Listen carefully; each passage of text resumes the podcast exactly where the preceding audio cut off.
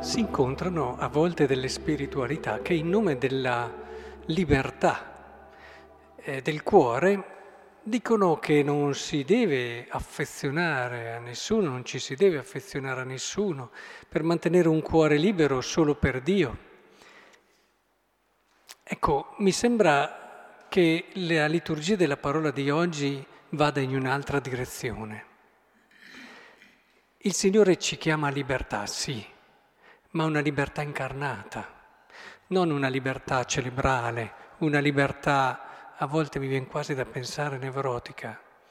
E tante volte si chiama libertà un'incapacità di relazione profonda, un'incapacità di mettersi in gioco fino in fondo con le persone, di sporcarsi le mani, di, eh, di intaccare anche il cuore, perché è vero che il cuore è folle, ma il cuore ha una energia, ha una capacità straordinaria. Senza quello non arriveremo mai ad un amore totale, un amore completo.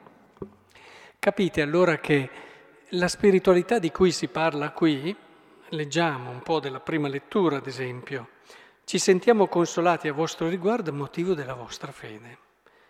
Sì, ci sentiamo rivivere se rimanete saldi nel Signore. Che ringraziamento possiamo rendere a Dio riguardo a voi per tutta la gioia che proviamo a causa vostra davanti al nostro Dio. Eccetera, va avanti. E chiediamo di poter vedere il vostro volto, completare ciò che manca alla vostra fede. Vediamo l'ora di arrivare lì da voi, di stare con voi, di passare del tempo con voi. Chiaro, non per un piacere chiuso in se stesso di star bene insieme per completare l'opera della vostra fede, ma per completare quest'opera della vostra fede occorre che l'altro senta anche e che ci sia questa comunione, che senta l'amore, che ci sia questa comunione.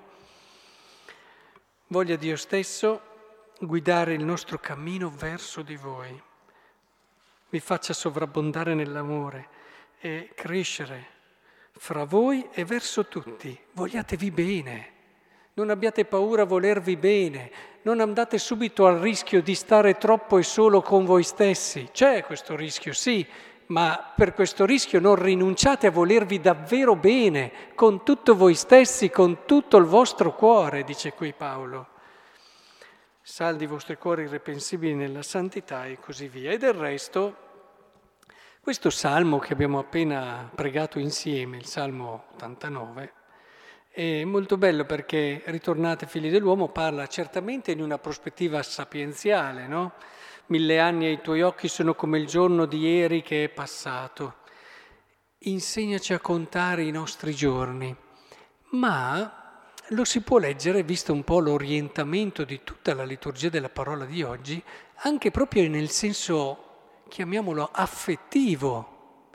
Io Conosco due modi per contare i giorni, quello sapienziale, di chi conta i giorni che mancano, guidato magari anche da un certo timore, cosa mi rimane ancora da vivere, e quello degli innamorati, che contano i loro giorni, i giorni che li separano dal rivedere colui che amano.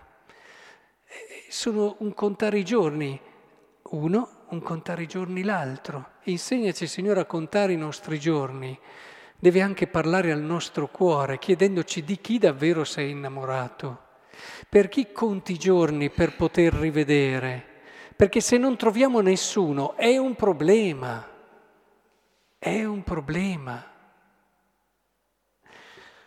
Vedete, anche il Vangelo in fondo,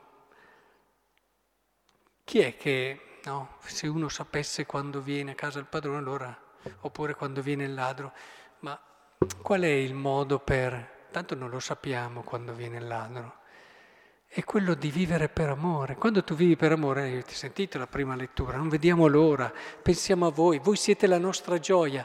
A quelli lì, se gli vai a dire non pensare a loro, non ce la fanno, perché per loro è troppo forte, gli altri sono diventati qualcosa della loro vita. Se avete amato qualcuno nella vostra vita, lo sapete che funziona così. Eh, non c'è bisogno di ricordarvi che dovete fare questo, questo e quell'altra cosa. Lo fate voi, è più forte di voi, l'amore è fatto così.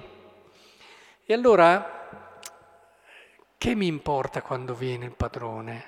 Se io faccio le cose per amore, io vivo tutti i giorni che ho con lo spirito di chi eh, vive questo giorno con l'atteggiamento giusto.